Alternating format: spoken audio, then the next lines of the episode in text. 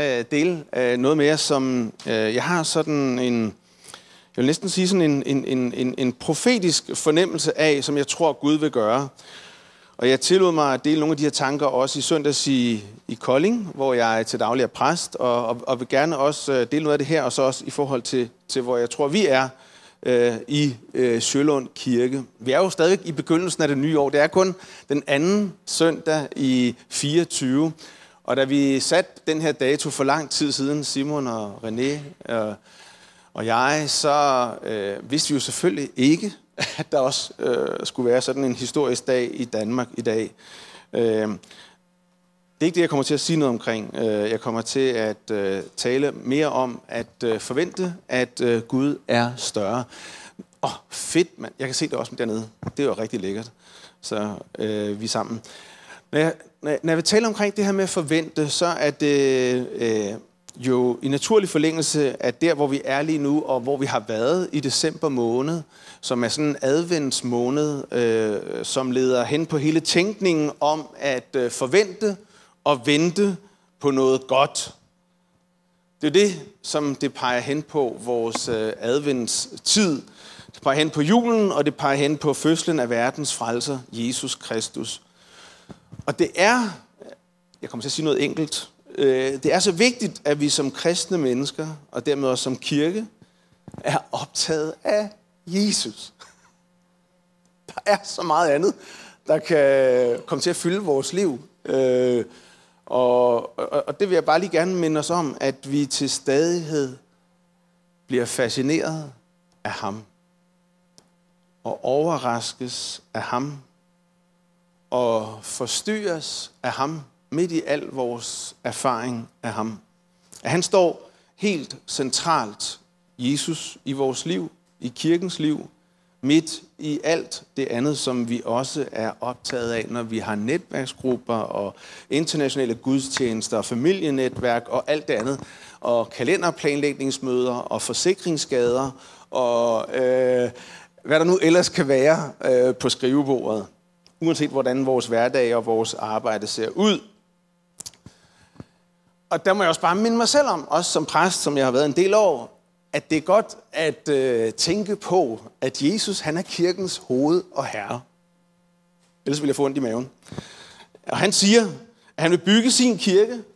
Det synes jeg også er rigtig godt lige at minde os selv om. At han vil bygge sin kirke, og at den kirke, som han bygger, den vil sejre over helvedes porte. Det er skriftens ord. Jeg vil gerne bringe os tilbage til et enkelt udgangspunkt. For hvis vi ønsker at udfordre mennesker på efterfølgelse, discipleskab, så er det efterfølgelse af en person, altså Jesus. Og Jesus, han inkarnerer, kropsliggør livet, og hvordan vi møder livet. Og Jesus, han kalder mennesker til at følge ham. Et helt liv i helt efterfølgelse af ham. Så den kristne tro er, når, når vi skal prøve at sætte ord på, så er den meget livsnær, og relationel og hvis vi reducerer den kristne tro til teologi, eller til filosofi, eller til psykologi, eller med andre ord til dogmatik, eller videnskab, eller terapi, så gør vi netop det, som jeg sagde lige før, så reducerer vi den. Derfor vil jeg gerne vil sige om, at Gud er større. Gud er større. Den kristne tro er personlig, relationel. Den leves ud i fællesskab med ham og med hinanden, og dermed også sådan lidt mystisk, og det tror jeg passer rigtig godt ind i den her tid, vi lever i som mennesker. Der er masser af fantastiske skrifter, jeg kunne tage udgangspunkt i at prædike over. Og nu har jeg jo fået hele dagen her næste dag, så jeg har jo god tid. Og så forstod jeg godt, at vi skulle være ude til kl. 13.30, og jeg ved også godt, at øh, fjernsynet øh, fylder os i dag af gode grunde. Så jeg skal nok opføre mig ordentligt. Men der er faktisk rigtig mange øh, skrifter, man kunne tage udgangspunkt i at prædike over, når vi siger, at vi kan have en forventning om, at Gud er større, at Gud forstyrrer os, at Gud overrasker os, at Gud overvælder os som mennesker. Øh, hvis Lukas 2 er det, som vi i folkemunde kalder for øh, juleevangeliet, så synes jeg, at øh, Lukas kapitel 1 kan være adventskapitlet om det at vente og forvente. Så jeg vil gerne lige dykke lidt ned i Lukas evangeliet. I Lukas evangeliet, der kommer der en engel til Zakarias og siger, jeg er kommet for at fortælle dig, at Gud har hørt dine bønder. Din kone Elisabeth vil få en søn. Lukas 1:13. Det er jo noget mirakel, det her. Jeg som er bibelvandte øh, og så videre, øh, tænker, jamen det, vi ved godt, hvad der sker. Okay, men det er stadig noget et mirakel, selvom du ved, hvad der sker. Fordi skriften, skriften siger både, at øh, Elisabeth ikke kunne få børn, og oven i købet, at de begge to var godt oppe i årene. Jeg har bare lyst til lige at sige det her igen, ikke som sådan en disclaimer, men, men bare lige øh, for at minde os alle sammen om det her. Pas på dine bønder.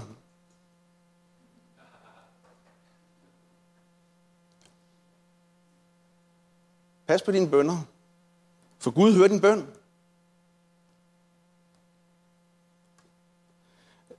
I vores kirke derhjemme i Kolding lige nu, så er vi midt i to ugers bøn og faste. Øh, vi har jo lige haft den her uge to sammen med mange andre kristne øh, i Kolding i Danmark, ud over hele verden, i det vi kalder for evangelisk alliance. Jeg ved ikke, hvordan det ser ud næste.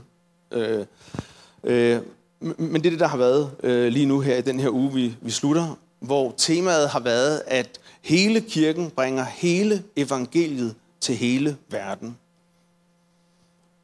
Det er jo store ord, men jeg tror også, det er det, vi skal arbejde på.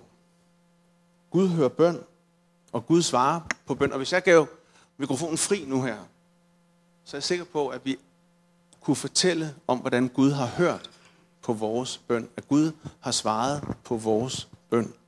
Og Gud har svaret rigeligt for nogle af os på vores bøn. Senere i kapitel 1 i Lukas evangeliet, der er den samme engel, Gabriel, på spil igen. Jeg tror, han har haft en god dag på kontoret, ham Gabriel. Nu kommer han til Maria. Maria er en ung kvinde. Hun er forlovet med Josef, og åbningsordene til Maria er, fred være med dig. Du er elsket af Gud, og han har store planer med dig. Og jeg synes, det er interessant. Øh, det, det kunne man også prædike om i lang tid. Men, men der er bare tre ting i det her enkle vers. For det første synes jeg, at jeg lægger mærke til, at Gud han hilser dig med fred. Det er en fredshilsen, der er fra Gud. Og jeg tror, det kan være ret... Jeg har ikke selv haft besøg af en engel. Der er måske nogen her i, i, i Sjølundkirken, der har haft et besøg af sådan en engel. Men jeg tænker, det må være ret frygtindgydende øh, at have sådan et møde. Og, og, og det er tit og ofte, når vi læser Guds ord, at når Gud åbenbarer sig, når Gud viser sig, når Gud taler til mennesker, så er det ofte forbundet også med en fredshilsen fra Gud selv. Frygt ikke. Prøv lige at få ro på indersiden, så du kan høre, hvad han har at sige til dig. Du skal ikke frygte. Der er en fredshilsen fra Guds til os, fra Gud selv til os. Og så for det andet, og det synes jeg også er et typisk mønster, som vi ser i Guds ord, det er, at Gud han møder os med sin kærlighed. Vide sig elsket af Gud. Øh, det er det også, der sker her. Og så fortæller Gud for det tredje Maria om de store planer, som Gud har. Han giver formål, han giver en plan, øh, og det er større end det, hun havde udtænkt. Det er ikke i småtteribranchen, det her. Øh, og, og, og det jeg både læser mig til ud fra Bibelen, og det jeg hører fra andre, og det jeg synes også min egen øh, erfaring er indtil videre, det er, at Guds planer er altid større end mine. Øh, jeg, jeg, jeg, jeg, jeg synes altid, han tænker større. Og jeg kan ikke gøre det i egen kraft. Jeg kan ikke gøre det i egen snille. Jeg kan ikke regne ham ud. Jeg kan ikke putte ham i et regneark. Han er altid større. Jeg kan ikke i egen kraft. Fordi Guds plan kræver opfyldelsen af Guds selv. It takes God. Så han får al ære. I Marias tilfælde her. Er vi med? Er det okay? Ja. jeg ved godt, jeg har aflagt lidt af den der københavnske accent, fordi jeg nu har været så mange år i Jylland, men hvis det bliver for jysk, så må I undskylde. I, i Marias tilfælde, Gud gør, at hun bliver gravid. Maria, hun bærer barnet, hun føder barnet. Gud giver ham navnet, det skal hun ikke engang tage sig af. Hun siger, at han skal hedde Jesus. Gud sætter ham på tronen. Gud sørger for, at hans herredømme aldrig får ende. Bum, der er rigtig meget Gud. Og samtalen går sådan lidt frem og tilbage mellem englen og Maria, og slutter af med ord, der gentages i det nye testamente. Det er en god sætning at tage med sig ind i det her år. Intet er umuligt for Gud. Amen. Jeg vil jeg rigtig gerne tale profetisk ind over Sjølundkirken, ind over dit liv, ind over familier, ind over det, du står overfor i 24, at intet er umuligt for Gud. Hvorfor? Fordi Gud er større. Og jeg tror, det er vigtigt at have sådan en åbenbaring af Gud selv, at have det billede af Gud. Og, han, og, og hun slutter af med at sige, efter hun har været i den her dialog, og man kan læse samtalen endnu mere øh, og få flere detaljer frem i skriften selv, så efter hun har været i den her dialog, så siger hun, så er jeg parat til at acceptere Guds vilje. Når du har fred med Gud, når du ved, at du er elsket af Gud, når Gud møder dig med sin mulighed ind i din og min umulighed, så er det nemmere, tror jeg, at tage imod hans plan. Så er det nemmere at tage imod hans tanker for vores liv, for Guds mulighed ind i vores umulighed. Og Guds tanker er altid større, end vi kan udtænke. Når jeg tænker tilbage på mit eget liv, det jeg har fået lov til at se og være med til igennem årenes løb. Og jeg tror, det er derfor, vi har brug for alle sammen igen og igen og igen. Ikke blive professionelle kristne, men at forny vores sind og vores tanker og vaner, så vi er i stand til at skønne Guds gode og harmoniske vilje for vores liv. Romerbrevet 12, 2 siger det, jeres liv skal ikke styres af verdens tankegang. Lad i stedet Guds ånd forvandle jeres tanker og vaner, så I kan glæde ham ved at leve efter hans vilje som gode og modne kristne. Amen. Vi har brug for at forny øverste etage. Lad mig give et andet bibelsk eksempel. I kan godt holde til noget mere. Et andet bibelsk eksempel på, hvor udfordrende det her kan være. Nu tager jeg et eksempel fra det gamle testamente. En åbenbaring af, hvem Gud er. I konkret møde med et menneske. Og jeg kan godt lide at læse om Abram. Abrams billede af Gud, der har jeg selv været engang. Og mens jeg gennemgår den dialog, så vil jeg gerne lige udfordre dig på at tænke, hvad er dit billede af Gud? Hvad er dit Guds billede? Hvad tænker du egentlig om Gud? I 1. Mosebog kapitel 15, der er der en øh, længere dialog mellem Gud og Abram. Og det er to forskellige verdener. Det er to forskellige planeter. Det er to sæt tankebaner. Det er to perspektiver. Det er to udsyn. Der er det, det guddommelige og det menneskelige. Og læg mærke så til, hvad Gud siger, og hvad Abrams respons er. Jeg tager den bare her hurtigt, men du kan selv læse nærmere i 1. Mosebog 15. Gud siger til Abram, jeg er med dig, og jeg vil belønne dig rigeligt. Se, det er Guds væsen. Gud er større. Når du får en åbenbaring af, hvem Gud er, vil du kunne se også, at han er i stand til. At der findes en rigelighed og en tilstrækkelighed i ham, som der ikke findes i os som mennesker.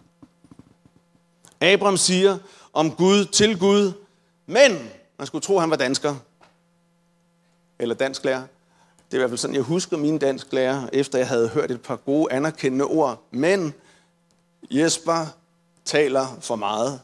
Jesper når ikke at række hånden op, men Jesper er... Ja.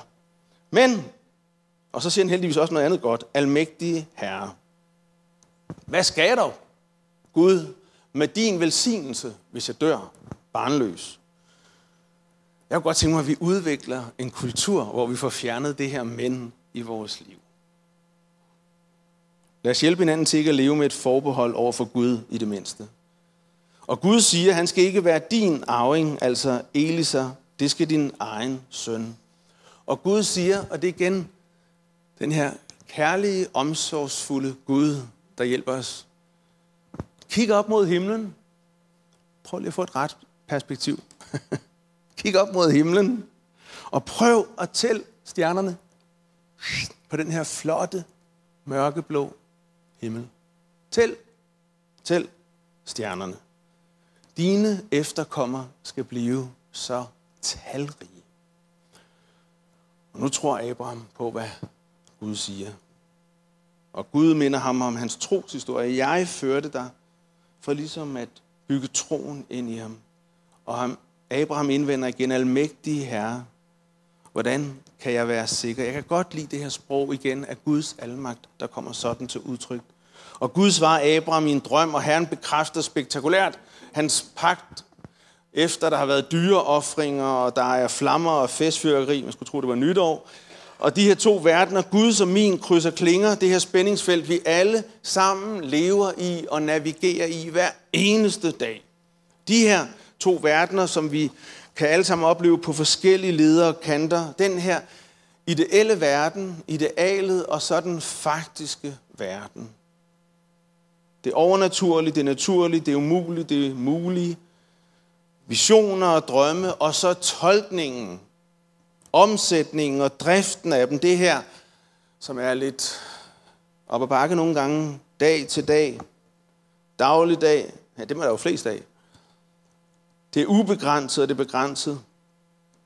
Guds og vores menneskelige tilgang, Guds og vores sprog, Guds og vores respons. Kig op i stedet for at kigge indad. Eller nedad. Og inden jeg hælder noget mere skrift på for den her relation mellem Gud og Abraham, så glæder det mig helt vildt, at midt i den her ulighed og den her uoverensstemmelse mellem de her to planeter, som der bliver talt fra, så er der i Abrahams sprog til Gud, og dermed også i hans åbenbaring af Gud, det her Guds billede, han bærer. Igen ordet almægtige herre. Abraham har tydeligvis set og erfaret Guds almagt. At Gud formår, at Gud er i stand til, at der er en tilstrækkelighed, en rigelighed i Gud, at Gud ikke har svigtet ham. Og der er jo ingen, der kan tage dit personlige vidnesbyrd for dig. Din troshistorie er jo netop din. Dine erfaringer og dine oplevelser med Gud og hvis du ikke gør det, så vil jeg bare lige her for årets begyndelse sige til dig, saml på dem. Skriv det ned. Helt ned i detaljen. Glem det ikke. Vi havde det kæmpe privilegium sidste år i 23. Vi havde prøvet nogle gange at skulle have overlov som familie. Jeg har været præst siden 2005, og vi har forsøgt at planlægge det et par gange, men af forskellige grunde, øh, primært graviditeter, øh, kom vi ikke afsted. Og da vi så endelig tænkte, nu skal vi afsted, så kom der corona. Øh, men vi kom afsted sidste år. Og der kom en god ven, og han gav mig sådan øh, noget, som jeg næsten havde glemt fandtes.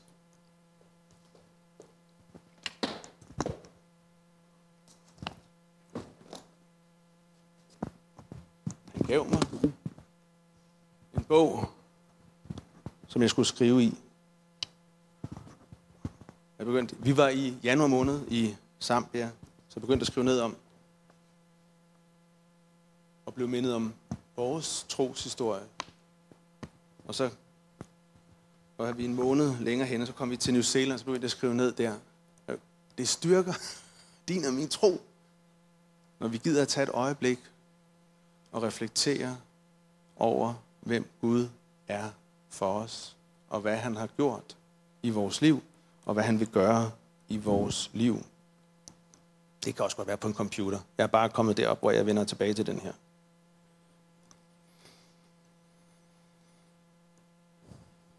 Mødet med Guds almagt, mødet med Guds storhed midt i vores egen afmagt og smålighed. Almægtige Gud.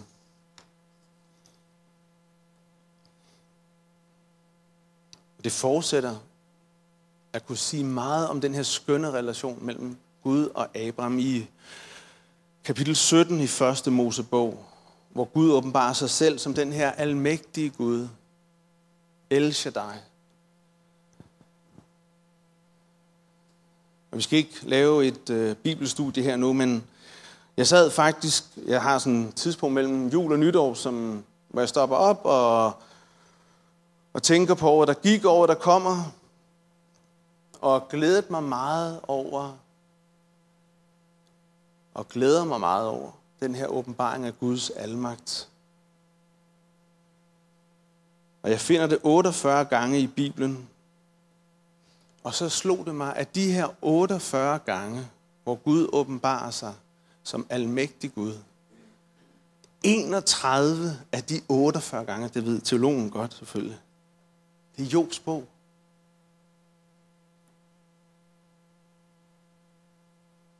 Og så er der 65 bøger tilbage, hvor der er så 17 gange.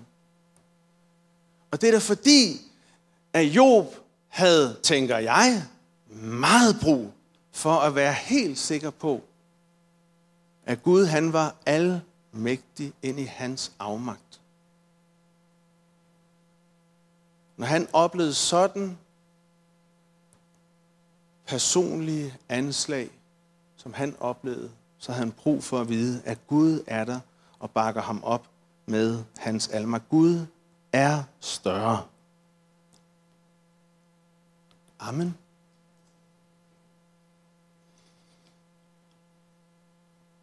Det giver stor mening. For Abraham var Gud større end hans barnløshed. For Abraham var Gud større end hans tanker, hans tal og hans udsyn. For Abraham var Gud større end det sted, han boede i, som han rejste fra og forlod, og som Gud ville give ham. Og også bare gerne minde om, som vi er nu i gang med et nyt år, at Gud han er større end din historie. End det, vi bor i og lever i, og det, vi står midt i lige nu. Gud er større. Gud er større end det, du står i lige nu i dit ægteskab, i din jobsituation. Gud er større end der, hvor livet måske er svært lige nu. Gud peger hele tiden hen på noget større i fremtiden. Også til Abraham, som Gud vil give ham. Så vi kan glæde os sammen i dag over alt det, vi har fået lov til at smage og se og erfare indtil nu. Men jeg har sandelig ikke tænkt mig at lade mig pensionere i 2024 i mit trosliv. Men stadig bærer en trosforventning om, at Gud er større. At Gud formår, at han er almægtig også i det her år, som vi står overfor alle sammen. Lad dig ikke pensionere i dit trosliv.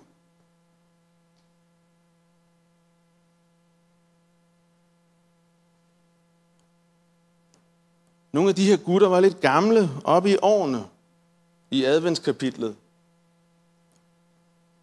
Lad dig ikke pensionere i dit trosliv. Lad dig ikke tænke, at, at det, det, det er for andre. Nu er jeg blevet for gammel, eller nu er det næste generation, eller alt det her andet. Zacharias han sagde ganske dansk, det har jeg svært ved at tro på. Jeg er en halvgammel mand, og min kone er godt oppe i årene Lukas 1.18. Og ordet til Abraham var også, selvom de var gamle, var det ikke for sent. Jeg tror på, at Gud vil ære også den lille tro i vores liv. Det lille sindesfrø vil Gud vande i det her år ved sin ånd og ved sit ord, og det vil spire, og det vil vokse frem, og det vil blive større og større. Og også til nogle unge. Du er ikke for ung. Der står i øh, Bibelen på hverdagsdansk, at Maria, hun var en ung pige. Jeg ved ikke, hvor gammel hun har været. Men en ung pige. Så i Guds plan, i Guds tidsregning, er du hverken for ung eller for gammel. Gud ønsker at åbenbare sig i alle alder, til alle tider og i alle tider. Her til sidst. I læsningen af Efeserbrevet, der har Paulus tydeligvis fået en større og friskere åbenbaring og svar på det her væsentlige spørgsmål om, hvem Gud er. Han har tydeligvis et helt andet gudsbillede, end det, han har, da han render rundt før Damaskusvej-oplevelsen og øh, alt det, vi læser i Apostlenes Gerne kapitel 9. Så i Efeserbrevet kapitel 3 og vers 20, og jeg har taget det fra den engelske Amplified Version, som jeg elsker at læse, fordi den giver os ekstra ord. I må tænke på, at vi præster er betalt for vores mange ord. Så hvis noget kan siges kort, så er det jo ikke godt. Så, så jeg har ligesom fundet et skriftsted, der normalt kan siges meget kort, øh, men her siger den engelske oversættelse Amplified Version. Noget meget kort, meget langt. Og det synes jeg er ret godt. Nu til ham, som ved sin kraft virker i os, og som er i stand til at udføre sit formål, og til at gøre langt ud over og oventil alt det, som vi tør spørge om, bede for, tænke på, vores længsler, tanker, håb og drømme, til ham være al ære i kirken og i Kristus Jesus gennem alle generationer for evigt og for altid. Amen. Han, som er i stand til El Shaddai. Gud, som er almægtig. Gud, som er rigelig. Gud, som er tilstrækkelig. Gud, som formår. Gud, som giver ny styrke. Gud, som giver nye kræfter. Han møder os som mennesker lige præcis der, hvor vi er i dag. Og så forstyrrer han dig, og han sender dig med den storhed, der findes i ham. Skal vi bede sammen. Himmelske Far, vi takker dig for, at du er, du er her.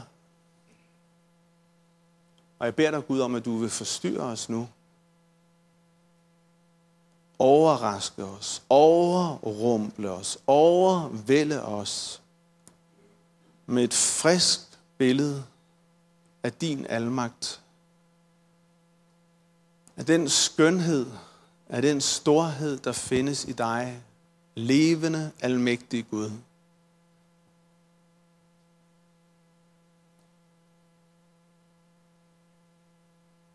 Vær dig Gud om, at du hjælper os til ikke at lade os pensionere i vores trosliv. Men at du giver os et frisk ord for den her tid i Jesu Kristi navn.